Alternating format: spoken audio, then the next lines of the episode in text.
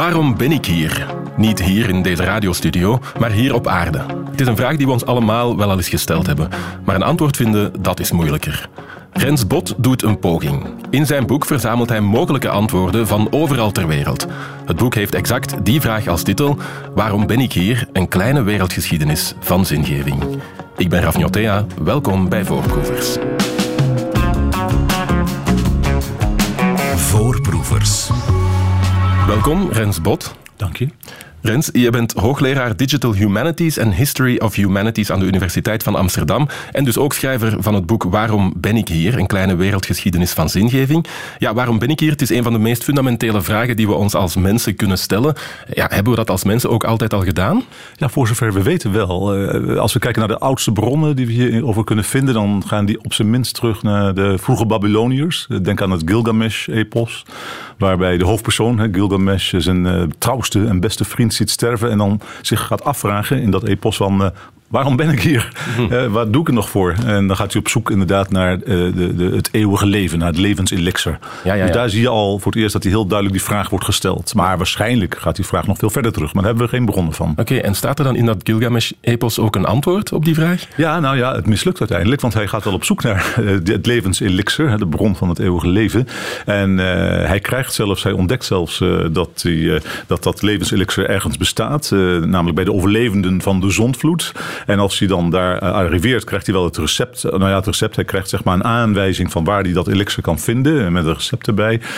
Dan gaat hij daar naartoe op zoek. Uh, hij, het lukt hem zelfs om dat te verkrijgen, want het uh, ligt op de bodem van een zee. En hij, hij gaat dan zijn stenen, sorry, zijn, uh, zijn voeten verzwaren met stenen. En dan vindt hij op de bodem van die zee inderdaad dat recept voor het levenselixer. Maar dan gaat hij daarna even baden en dan wordt dat alsnog gestolen, het recept, door een slang. Hey, wat, wat en, en, en, en, ja, en vervolgens legt zeg maar, um, Gilgamesh zich neer bij, bij het feit dat hij dus toch maar sterfelijk is en accepteert uh, zijn lot. En dat is dus heel interessant. Hè? Dus uh, in, dit, in dat verhaal hoor je, en dat keert heel vaak terug in andere latere verhalen bij de Grieken, maar trouwens ook bij de Chinezen, in de Indiaanse mythes en epossen en zelfs in de Afrikaanse mythes, dat je dat in principe zou het eeuwig leven bestaan, hè, dan zou je daarmee al, al de zingevingscrisis worden opgelost. Wat natuurlijk misschien niet zo is. Maar voor mensen is dat niet weggelegd. Uiteindelijk mm, verknalt de held het volledig. Zoals in dit geval mm-hmm. Gilgamesh. En eh, alsnog moet hij maar he, zich neerleggen bij zijn sterfelijkheid. Ja, ja en dat uh, verhaal van Gilgamesh heb je ook mee opgenomen in je boek. Ja, dat is um, ja, een van de vele verhalen die je daarin hebt ja. uh, opgenomen. Waarom wilde je daar per, per, se een boek over schrijven? Nou, het, de reden was eigenlijk dat er geen boek bestond met een overzicht van al die zingevingsvormen in de wereld. Het gekke uh, was, in, in zekere zin is zingeving ontzettend belangrijk. Iedereen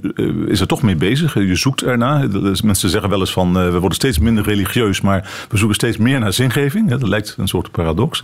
En terwijl mensen zoeken naar die zingeving, hebben ze eigenlijk geen handboek of geen systematisch overzicht van al die vormen van zingeving in de wereld. We hebben wel een paar ideeën wat zingeving kan zijn in, in, in de westerse wereld. Denk aan religie, dat is voor veel mensen een belangrijke vorm van zingeving, maar dat neemt dus af. Maar denk ook aan het vinden van uh, zinvol werk, betekenisvol werk, of het stichten van een gezin, of het helpen van je medemens, enzovoort, enzovoort. Maar er zijn nog veel meer zingevingsvormen. Uiteindelijk heb ik een stuk of 180 echte onderscheidende vormen van zingeving gevonden. Dat zijn er wel heel veel, toch? Dat zijn er heel veel. En ik vind het vooral leuk om daar een geschiedenis over te schrijven. Dat is de eerste. Dat was de eerste zeg maar, passie. Mm -hmm. Dus te zeggen van, hé, hey, laten we nou eens al die zingevingsvormen uit verschillende continenten bijeenbrengen. En kijken of we daar ook misschien mogelijke overeenkomsten in kunnen vinden. Maar ten tweede dacht ik, het is misschien ook interessant voor de lezer. Dus niet alleen voor de historisch geïnteresseerde lezer, maar ook voor de zinzoekende lezer, zeg maar. Om eens een keer zo'n overzicht te hebben zodat je daar ook uit kunt grasduinen, dat je daar kunt zoeken. Mm -hmm. Ja, want als ik aan zingeving denk, dan denk ik inderdaad aan de dingen die je opnoemde. Uh, een gezin, uh, kinderen misschien, werk, uh, vrijwilligerswerk ook, ja. zeker.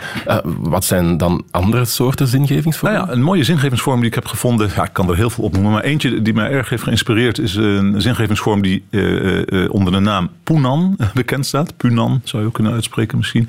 P-U-N-A-N. En die bevindt zich onder het Semai-volk, dat is een jagers-verzamelaarsvolk eh, op het eiland Malacca, dicht bij Maleisië.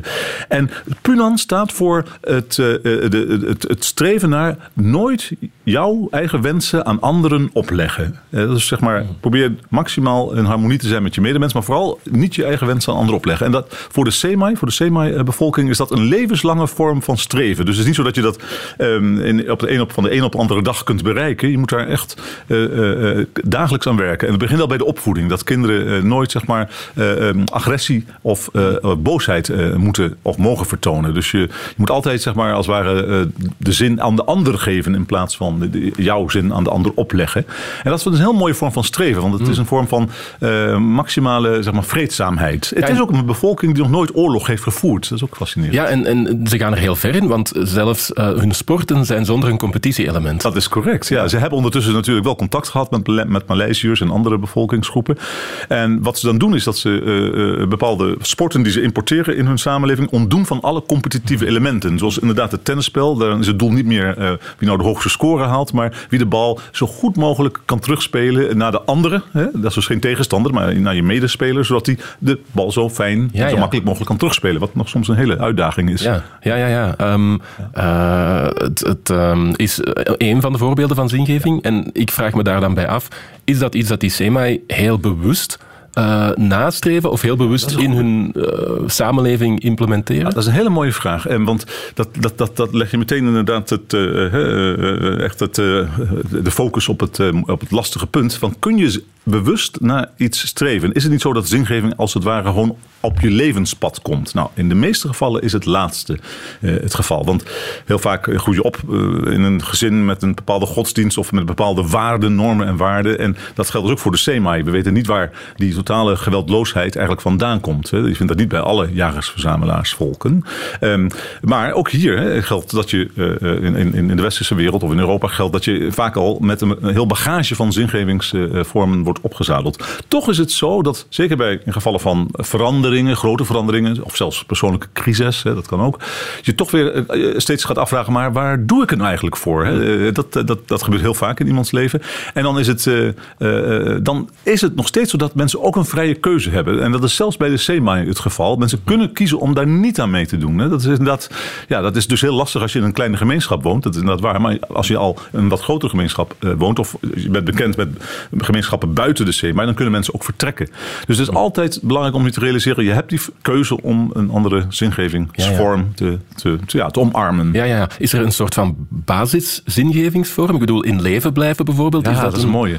Kijk, um, één ding dat ik heb ontdekt in, uh, in in, mijn, uh, in, ja, in mijn zeg maar, interculturele onderzoek en ook dwars door alle ges, eh, geschiedsperioden heen, is dat niet alles is zingeving. De, de, de basis, het streven naar het vervullen van de basislevensbehoeften, denk aan het krijgen van water, voedsel, onderdak en zelfs ademen, he, lucht, dat is bij geen enkele cultuur een diepere vorm van zingeving. Natuurlijk, het is wel een eerste vereiste, maar het is pas als je aan die basisbehoeften hebt voldaan, dan ga je meestal pas denken, nou ja, in ieder geval, dan kom je er niet onderuit om ook te denken aan, aan wat is nou die diepere betekenis van dit ja, bestaan. Ja. Maar, maar wel interessant is dan dat uh, anderen helpen bij die primaire levensbehoeften. Dat kan wel een vorm van ja, dat is helemaal correct. Ja. Inderdaad, dus het idee van altruïsme, dat je dus niet jezelf in leven houdt, maar wel de anderen helpt in leven te houden, dat blijkt ineens voor ongelooflijk veel bevolkingsgroepen een, eh, een hele belangrijke vorm van, van, van diepere betekenis. Dus, dus als je zingeving definieert, en zo wordt het ook door, hè, dat is interessant, je vindt het dus overal in, in alle tijden en culturen. Je definieert zingeving als de manier waarop we zeg maar, betekenis of een doel aan ons leven geven, dan kan dat een heel duidelijk doel zijn. Met mhm. soms heel extreme gevallen ook. Hè. Denk aan de zelfopoffering, waarbij mensen dan uh, uh, zeg maar zichzelf opofferen om, om, om anderen te helpen. Dat mhm. gebeurt ook. Ja, ja. ja. Um, laten we eens naar vandaag kijken. Hè, want het is misschien een vraag, hè, waarom ben ik hier, die vandaag in onze huidige culturele context prangender is dan vroeger. In een cultuur die inzet op het excessieve als levensdoel, die inzet op het overschrijden van de norm als levensdoel, op je niet geleefd als je niet uh, over alle grenzen heen de, de, de, de, de meest ondenkbare duisternissen hebt kunnen verkennen in, ja, in alle domeinen die men maar kan voorstellen, lijkt mij problematisch. Ik uh, hou altijd daar een pleidooi voor wat ik noem de gewonigheid. Hè? Doe dit gewoon. dat is oké. Ja, we hoorden Dirk de Wachter natuurlijk. Um, heeft Dirk de Wachter een punt? Zitten we in een soort van ja, zingevingscrisis? Ja, hij benoemt hier een andere zingevingscrisis. Dat mensen, uh, veel jongeren vooral, maar ook volwassenen, uh, alles uit het leven willen halen wat erin zit, als het ware. En daardoor leiden aan wat we tegenwoordig ook wel FOMO noemen: hè? fear of missing out. Hè? De mm. angst om iets te missen. Dat is heel herkenbaar, dat klopt.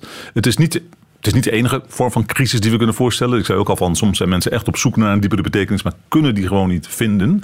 Um, maar hij zegt ook, hij heeft dus een pleidooi voor, kijk nou eens naar dat gewonige. Uh, elkaar aanraken, naast elkaar zitten, elkaar in de ogen kijken, elk, gewoon voor elkaar zijn. Mm. Dat is inderdaad een hele belangrijke zingevingsvorm. Vooral als je, vooral, dat heb ik dus ook gezien in, in, in, in meerdere hè, perioden en meerdere culturen, waarbij mensen ineens worden teruggeworpen op, hun, op de kern van hun bestaan. Als ze bijvoorbeeld inderdaad terminaal ziek worden, bijvoorbeeld, of als ze inderdaad een hele diepe crisis terechtkomen, wat is dan nog zingeving? Dan blijkt eigenlijk niet dat uh, de grote vragen als ik wil uh, een hele belangrijke uh, wetenschapper worden of een groot kunstenaar worden. Nee, dan is juist het allerbelangrijkste. Of ik wil de wereld doorreizen. Nee, dan is juist het allerbelangrijkste om de medemens zeg maar, in de ogen te kijken. Met je naasten inderdaad. desnoods gewoon op een bankje te zitten. En dat, komt ook, dat voorbeeld komt ook van Dirk de Wachter trouwens. Dus dat, opzicht heeft hij zeker een punt. Maar niet in alle levensfases um, is dat gewonige voor iedereen belangrijk. Maar hij heeft ook, ook zeker zin uh, uit ook kritiek op. Hè, inderdaad, op de jongeren die zo nodig van alles moeten. Dat begrijp ik heel goed. Maar we moeten ook realiseren dat mensen in verschillende levensfases ook andere behoeftes hebben. Dus mm. hier denk ik bij hem denk ik meer aan een wat latere levensfase. Ja, ja, want we zoeken toch wel echt naar die zin in het leven. Hè? Um, en dan hoor je inderdaad vaak, zoals je zegt, hè, als je de dood in de ogen hebt gekeken, dan pas uh, beseffen we wat de kleine dingen waard zijn. Ja, zeker. Kijk, er zijn ook mensen die zeggen, het is helemaal de zin, het leven heeft geen intrinsieke zin. Uh, je moet die zin zelf uh, eraan toevoegen. Hè. Dat is het zogeheten existentialistische nihilisme, kun je zeggen. Het leven heeft op zich geen zin. Dat, dat toont ook de evolutiebiologie aan. Die, is, die heeft eigenlijk geen doel en ook geen, uh, ja, geen richting, die, die, evolutie. Maar mensen zijn in staat om wel zelf een bepaald doel voor zich te creëren. En dan is het zinvol om na te denken, ja, dan heb je het woord zin weer, van wat voor soort doelen zou je dan eigenlijk moeten kiezen? Lange termijn doelen of juist richt op korte termijn doelen? Nou ja, en daar gaat mijn boek ook onder meer ja, ja. over. Om daar ja, een soort richting in te geven. Ja, want we, we geven wel allemaal uh, op een andere manier invulling hè, aan die nood tot zingeving. Hoe, hoe komt het dat we daar toch allemaal anders in staan? Ah, dat is ook een mooie vraag. Ja, dat is, dat is ook een groot raadsel, ook een grote uh, fascinatie die ik zelf ook had. Dus daar kan ik ook geen antwoord op geven waarom we mensen daar zo enorm in verschillen. Er zijn echter wel patronen herkenbaar. Dat mensen dus, zoals ik zei, eigenlijk nooit genoeg hebben op alleen relatief of zelfs echt korte termijn zingeving. Denk aan het streven naar genot. Hè, waarbij je, ja, ja. Ja, die duurt zo lang de dopamineproductie in je hersenen duurt en dan is het afgelopen. Dus mensen hebben ook behoefte aan duurzame hè, eh, levensdoelen. En dan, is het ook, dan zie je ook dat mensen ook ja, dat het ook raadzaam dan is om ook naast die korte termijn doelen die je best, wel mag hebben. Ik weet niet eens of je zingeving kunt noemen. Maar streven naar genot bijvoorbeeld. Mm -hmm. Dat je ook eh, zoekt naar nou, lange termijn doelen die als het ware een heel leven mee kunnen. Die bijna misschien onhaalbaar zijn, om zo maar te zeggen. Maar dan kunnen ze wel een heel leven mee. Maar het belangrijke is hier een evenwicht te vinden tussen korte termijn en lange termijn. En die voorbeelden die inderdaad, trouwens ook de wachter noemt, die vind ik toch meer lijken op de korte termijn doelen. Hmm. Maar zeker heb je ook een combinatie nodig van uh, altruïstische en, en, en, en egocentrische, of noem het zelfs maar egoïstische zingevingsdoelen of zingevingsvormen. Maar zijn niet alle zingevingsvormen altruïstisch? Nee, dat zou je denken. Hè? Dat is heel interessant. Dat dacht ik trouwens ook hoor. Toen ik met dat boek begon, dacht ik van, oh, het gaat natuurlijk wel om altruïstische zingevingsvormen. Maar dat is, dat is niet het geval. Je hebt ook mensen die heel bewust streven naar de, de grootst mogelijke bekendheid of eerbaarheid, of hoe je het ook wil noemen, of grootst mogelijke rijkdom zelfs, uh, of macht. Ja, dat is niet ja, altijd ja. positief. Maar je kunt ook denken aan mensen die streven naar persoonlijke geluk. En het is zelfs zo dat je ook eh, op zijn minst een, een, egocentrische zingevingsvorm moet hebben. Zeg maar, noem het maar een vorm van zelfliefde. Eh, um, uh, anders kan je niet die liefde of die zingeving aan anderen geven. Dus je hebt eigenlijk een, een, een evenwicht tussen die twee nodig. Dat zie je tenminste continu terugkomen bij, niet alleen bij filosofen. Denk aan Spinoza, die daar ook over schrijft. Over dat evenwicht tussen zelfliefde en altruïstische liefde. Maar ook bij wat mensen eigenlijk doen in de meeste gevallen in hun leven. Dat je dan, hmm. en de bronnen die daarover gaan en de culturen die daar zeg maar, mee bezig zijn, die laten ook zo'n zo'n uh, evenwicht zien tussen altruïsme en egoïsme. Ja, ja, je had het daarnet over geluk. Is dan zingeving en de zoektocht naar zingeving, is die vergelijkbaar met de zoektocht naar geluk? Is dat hetzelfde? Nee, dat is echt uh, wat anders. Uh, kijk, zing, het streven naar geluk is wel een vorm van zingeving.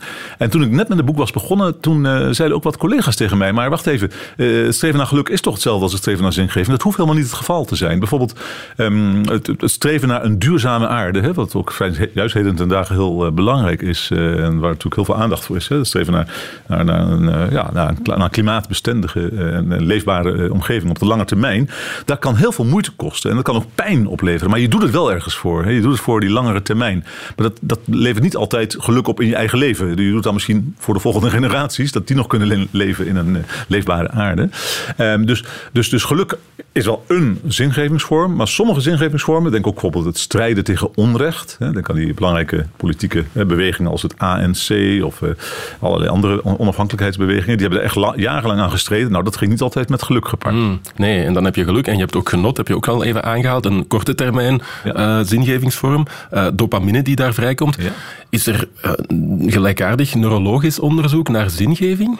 Nee, ja, nou, er is wel onderzoek naar gedaan, maar die komen dan steeds weer terecht bij dezelfde uh, hormonale producties, uh, van, onder die uh, dopamine die ik, die ik, net noemde. En, en, en, en, en dat zijn altijd, die komen altijd overeen met geluksbeleving. Um, zingeving blijkt zo gevarieerd te zijn. Ik noemde al net streven tegen onrecht, of zeg maar het strijden tegen onrecht, sorry. Het, het, ook het streven naar een duurzame aarde of juist naar een, het helpen van anderen. In sommige gevallen leidt dat wel tot geluk, maar het is dus niet zo dat je daar dat het ondertussen is aangetoond dat zingevingsbeleving, dus de beleving dat iets zin heeft in je leven, dat dat ook overeenkomt met bepaalde um, um, ja, neuro, ja, neurologische stoffen of stofjes die in je hersenen ontstaan. Maar wat niet is, kan nog komen. Dus hier wordt onderzoek naar gedaan in de neuropsychologie en de neurowetenschappen. Ja, ja, ja. ja wat ik wel eens interessant zou vinden is uh, om dat onderzoek te zien naar uh, zelfmoordterroristen bijvoorbeeld. Want ja, voor hen is dat ook een vorm van zingeving. Uh, maar ja, dat is er eentje die wij als normale mensen, zeg ik maar even, moeilijk kunnen vatten.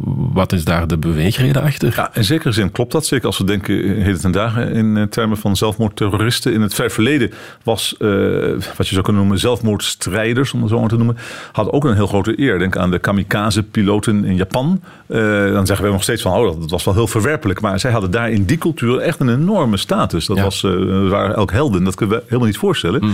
Maar onderschat niet dat dat toch ook weer een vorm van uh, cultuurafhankelijkheid is. Hè? Dus van, uh, maar in deze tijd en in deze context hier is inderdaad het, het, het, het, het zelfmoordterrorisme of ook zeg maar, zelfmoordstrijders, uh, ja, dat wordt gezien als een, als een verkeerde vorm van zingeving. Terwijl het voor die mensen zelf misschien een totale zelfopoffering mm. is voor een zaak die zij als een goede zaak vinden. Tenminste, niet altijd. Het zijn, zijn, soms ook echte zeg maar, wanhoop, wanhoopsdaden, dat gebeurt ook.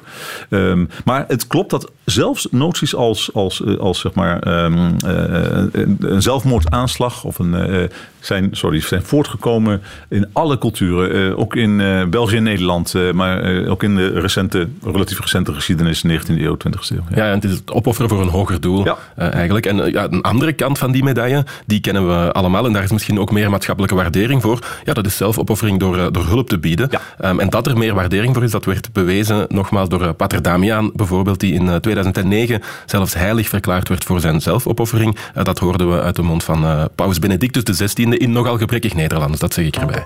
Jozef de Wöste, die de naam Damian verkreeg in de congregatie van de heilige harten van Jezus en Maria, verliet zijn geboorteland Vlaanderen om het evangelie te verkondigen aan de andere kant van de wereld, in de Hawaii-eilanden.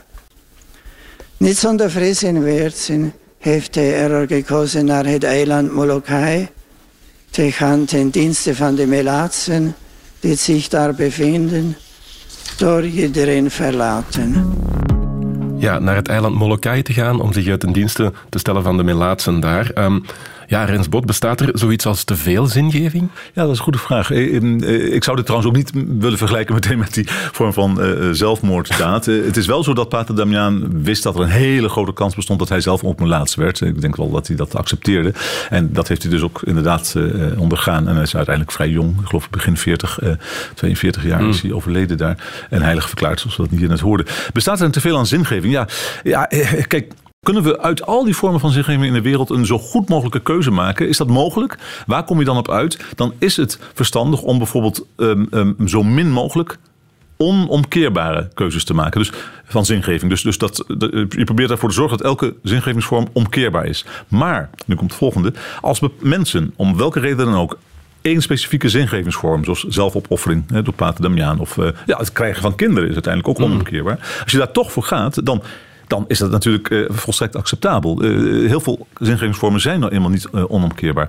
Dus, dus een teveel aan zingeving, nee, dat is eigenlijk niet. Het is wel zo dat mensen die continu elke dag op elk moment van de dag alleen maar met zingeving bezig zijn, worden soms een beetje gezien als wat overdreven strevers. Hè? Zoals Bertolt Brecht al zei, eerst komt het eten, dan pas de moraal. Ja, ja. je wilt er wel eerst de basisbehoeften gedaan hebben. Maar daarna kom je er niet onderuit om, om heel goed na te denken van wacht even, wat, wat, wat, waar doe ik er nog voor mm. wat ik doe? En ik denk dat het heel verstandig is om over na te denken. Niet zonder dat je er meteen een beltje bij hoeft neer te gooien. Maar het, uh, het, het, kan dus leiden tot, tot, ja, tot nieuwe richtingen. En ook tot in het geval van, van, van ja, wat, wat we noemen een, een crisis als uh, een, een, zeer zware ziekte. Heb je tenminste iets waar je op kunt terugvallen. Mm -hmm. Ja, um, ja, in het geval van Pater Damian ging het over uh, een soort van religieuze zingeving misschien ook wel. Ja. En ziekenzorg. Um, Zeker. Is er bij alle volkeren in de wereld uh, in de geschiedenis een soort van godsverering? Oké, okay, ik heb natuurlijk niet alle volkeren uh, kunnen onderzoeken. Ik heb wel uh, gebruik gemaakt van een groot aantal databases. Eentje wordt onderhouden aan de Universiteit van Yale. Daar heb je hele uitgebreide uh, beschreven etnografische beschrijvingen van 360 culturen. En daarbinnen heb je wel binnen alle culturen de notie van religie, maar niet per se van een godheid. Hè. Sommige culturen hebben natuurlijk spreken we van politische wereldbeschouwingen of godsdiensten. Maar je hebt ook culturen die echt geen enkele notie hebben van God. Denk trouwens ook aan het Confucianisme. Dan spreken we meer over levensbeschouwing. Hm.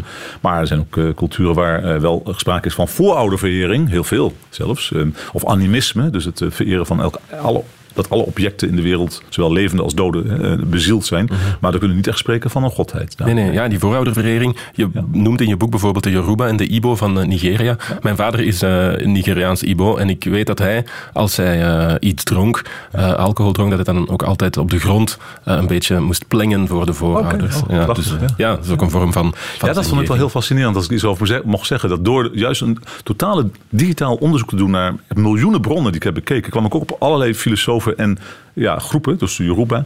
Uh, en een van de grote Yoruba-filosofen is Orun Mila. En dat is een filosoof waarvan we niet precies kunnen vertellen wanneer hij heeft geleefd. Een Afrikaanse filosoof in Nigeria. Maar waarschijnlijk zo rond de vijfde eeuw voor Christus. En, en ja, hij heeft niks opgeschreven in zijn leven. Maar dat heeft bijvoorbeeld de Griekse filosoof Socrates ook niet. Maar zijn uh, ideeën zijn dus wel overgeleverd door zijn volgelingen. En dat vond ik wel heel erg fascinerend. Dat je op deze manier ook recht kunt doen aan ideeën die niet alleen zeg maar, in onze hè, beperkte ja, eurocentrische wereld zich afspelen. Maar ook in andere eh, delen van de wereld. Ja, was dat ook een doel van het boek? Want ik heb inderdaad wel veel bijgeleerd, ook over andere uh, filosofen uit andere culturen. Wat leuk. Ja, zeker was dat een doel. Ik ben dat ook in mijn vorige werk. Ik heb ook een boek geschreven over de zeg maar, wereldgeschiedenis van, van wetenschap. Uh, dat boek heet Een wereld vol patronen. Um, in dat vorige boek was dat ook mijn doel. Ik probeer eigenlijk zeg maar, een soort uh, mondiaal overzicht te geven van wetenschap. Of in dit laatste boek een mondiaal overzicht van zingeving.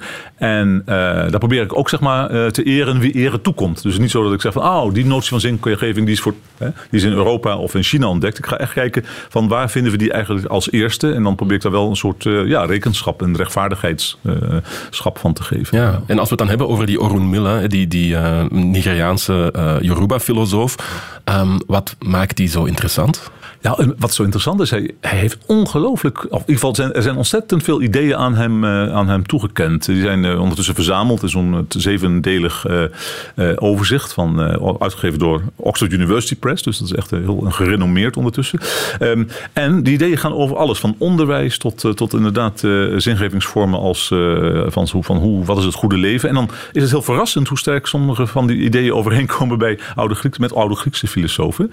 Um, en vaak is dat ook twee eeuwen eerder. En dat is toch wel heel bijzonder. Ja. Mm, dus het is een heel rijk, uh, rijk filosofisch uh, netwerk. Ja, je schrijft ook over uh, een 17e eeuwse Ethiopische filosoof, ja. Sarah Jacob. Um, en, en je haalt ook allerhande filosofische of culturele concepten aan hè, uit andere culturele tradities die wij in het Westen niet altijd kennen. Um, je had het al over Punan ja. daarnet van het Semai-volk. Een andere is Ubuntu. Die kennen sommige misschien, mensen misschien wel nog. ja, dat is ondertussen heel bekend geraakt door die verzoeningscommissie in Zuid-Afrika. En Ubuntu, uh, dat stamt uit een van de Bantu-talen. En dat betekent eigenlijk ik ben omdat wij zijn. Ubuntu. Uh, het is voor het eerst eigenlijk opgeschreven in begin 19e eeuw. Maar het concept is waarschijnlijk veel ouder.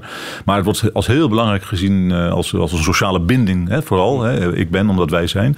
Binnen de Zuid-Afrikaanse en ook trouwens Zuidelijk Afrika in het algemeen als concept. En het is heel erg, het is zelfs gebruikt inderdaad letterlijk. Het staat letterlijk volgens mij in de overgangsgrondwet van Zuid-Afrika. Toen was de hoop nog heel groot dat het een heel fijn land kon worden. Het is nu, hoop is nu wat minder, maar het is nog steeds een heel belangrijk concept al daar. Mhm. Zeker. Dat ja, ja. we um, samen moeten werken. Ja. ja, en ook de naam van een uh, computerbesturingssysteem, geloof ik. Ja, dat klopt. Het is ook een naam. Als je Ubuntu opzoekt, dan krijg je als eerste bovenaan, denk ik, op Google of Bing, wat je ook gebruikt, een, het besturingssysteem. Ja, dat is waar. maar het is, het is, een mooi, het is in ieder geval een prachtige naam. Ja, ja inderdaad. Iets minder filosofisch daar. Um, andere concepten, uh, Japanse concepten, shokunin en ikigai. Ja, nee, zoals shokunin, dat betekent eigenlijk, uh, dat is een concept dat, dat in ieder geval al, dat heb ik gevonden in een document, of document, een manuscript uit de 14e eeuw, dat wel gedigitaliseerd was, anders ik ben niet naar Japan gegaan. Ik heb gebruik gemaakt ook van uh, collega's aan de Universiteit van Amsterdam en Leiden, die Japanoloog zijn, of bijvoorbeeld sinoloog zijn.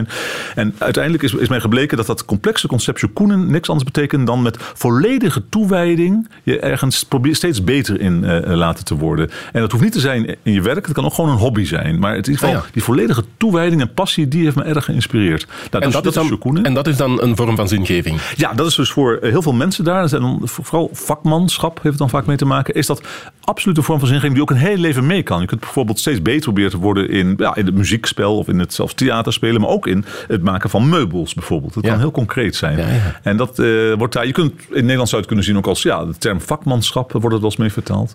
Dat is een mooi concept. En inderdaad, ikigai, dat is ook een heel oud begrip in de Japanse uh, filosofie. Uh, dat, dat, betekent eigenlijk ja, waarvoor je s ochtends je bed uitkomt. Zoiets zou je zeg maar vrij kunnen vertalen. Van wat is nou hè, het doel van je leven eigenlijk? Hmm. Waardoor wil ik dit doen? En ikigai bestaat eigenlijk uit vier noties. ja, wat je kunt noemen, wat is je passie? Wat is je competentie? Wat is je, wat, waar kun je geld mee verdienen? En wat is nuttig voor de wereld? Nou, hmm. en waar die vier doelen bij elkaar komen, zeg maar, waar, ze overlappen, dat is eigenlijk je ikigai. Dus waar je dus goed in bent, maar waar je toevallig ook nog je geld in kunt verdienen. Maar wat ook nog je passie is en wat ook nog eh, zeg maar, je, uh, competentie is. Nou, dat is natuurlijk prachtig. ik vind het een heel mooi concept. En ik heb ook gehoord van meerdere lezers, toen ze voor het eerst via mijn boek lazen over Ikigai, dachten ze, oh, dat, dat, daar ben ik ook over gaan nadenken. Mm. Wat wil ik nou met mijn werk? Dan laat ik dat nou eens naar kijken waar die vier concepten bij elkaar komen, in mijn geval. Ja, het evenwicht zoeken tussen die vier dingen. Ja, ja. En dan um, hebben we die, die Punan, het vredelievendheid van, de, van die Semai. En dan nog Yunzi, heb ik ook ja, opgeschreven. een waardig mens, een wijs mens, of hoe je het ook wil noemen. Mm. Yunzi is een begrip uit het Confucianisme. Dus het is niet zo dat uh, Yunzi nu uh, zeg maar overal ter wereld bestaat. Maar het heeft zeker wel te maken van waar kun je nou je deugden zo bij elkaar brengen dat je een wijs of evenwichtig mens wordt. Dat is, dat is denk ik nog steeds ook in de huidige wereld voor iedereen belangrijk. Dus dan zie je ook dat sommige culturen hebben wel specifieke woorden voor uh, zeg maar activiteiten die wel in andere culturen bestaan, maar daar bestaat er net niet een specifiek woord voor. Dat vond ik wel mooi, dat je toch wel overeenkomstige hè, manieren van, van denken en ook hè, doen hebt in, als mensen zoeken naar zin en betekenis van hun leven. Maar in andere culturen heb je daar dan niet een uh, enkel woord voor. En dat is toch wel weer fascinerend. Ja, dat uh, is uh, wat taal betreft natuurlijk, hè, dat die woorden soms kunnen verschillen. Maar uiteraard ook in handelingen en in rituelen zitten ook heel veel verschillen. Um, eentje die ik onthouden heb, is er een van de Yanomami-Indianen in het Amazonegebied. Ja, ja, dat is fascinerend. Kijk, dat, dat, ik, ik heb er lang over nagedacht of ik dat als een zingevingsvorm, als afzonderlijke zingevingsvorm moest zien. Namelijk de notie van cannibalisme. Inderdaad, de hm. Yanomami-Indianen gebruiken ritueel cannibalisme. Wat betekent dat ze de botten van hun overleden uh, ouders um, begraven aanvankelijk in het bos. Of ze leggen die eigenlijk, ze begraven die tussen bladeren. En na een dag of ja, 40 à 60, als het vlees zeg maar is verteerd, dan halen ze die botten weer tevoorschijn. Die worden vermalen, worden vermengd met bananen. Ze eten dan een soort bananensoep van.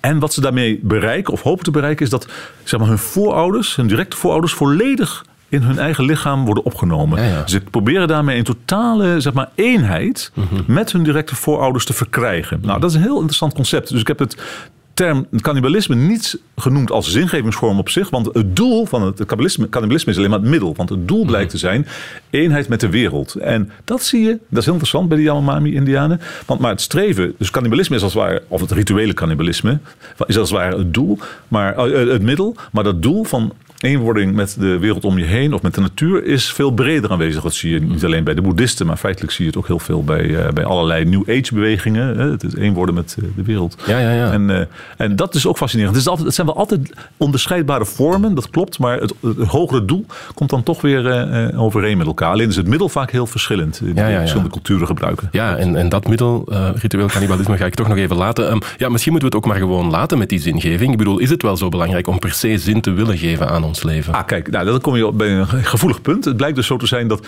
mensen met zingeving of mensen met zingevende activiteiten blijken uh, gelukkiger, gezonder en ook nog uh, aantrekkelijker te worden. Dat is ondertussen al sinds de jaren 60 meerdere keren aangetoond, allerlei psychologische en sociologische onderzoeken. Waardoor komt dat nou?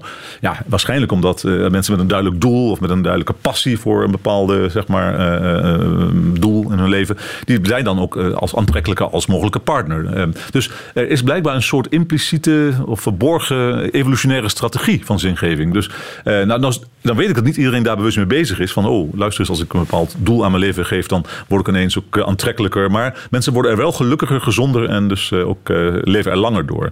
En als als, als, als je dat dus als een gegeven aanneemt, dan blijkt dus zingeving ontzettend belangrijk te zijn. Veel belangrijker dan mensen vaak denken. Dus het is absoluut nodig dat je continu toch een doel voor ogen probeert te houden.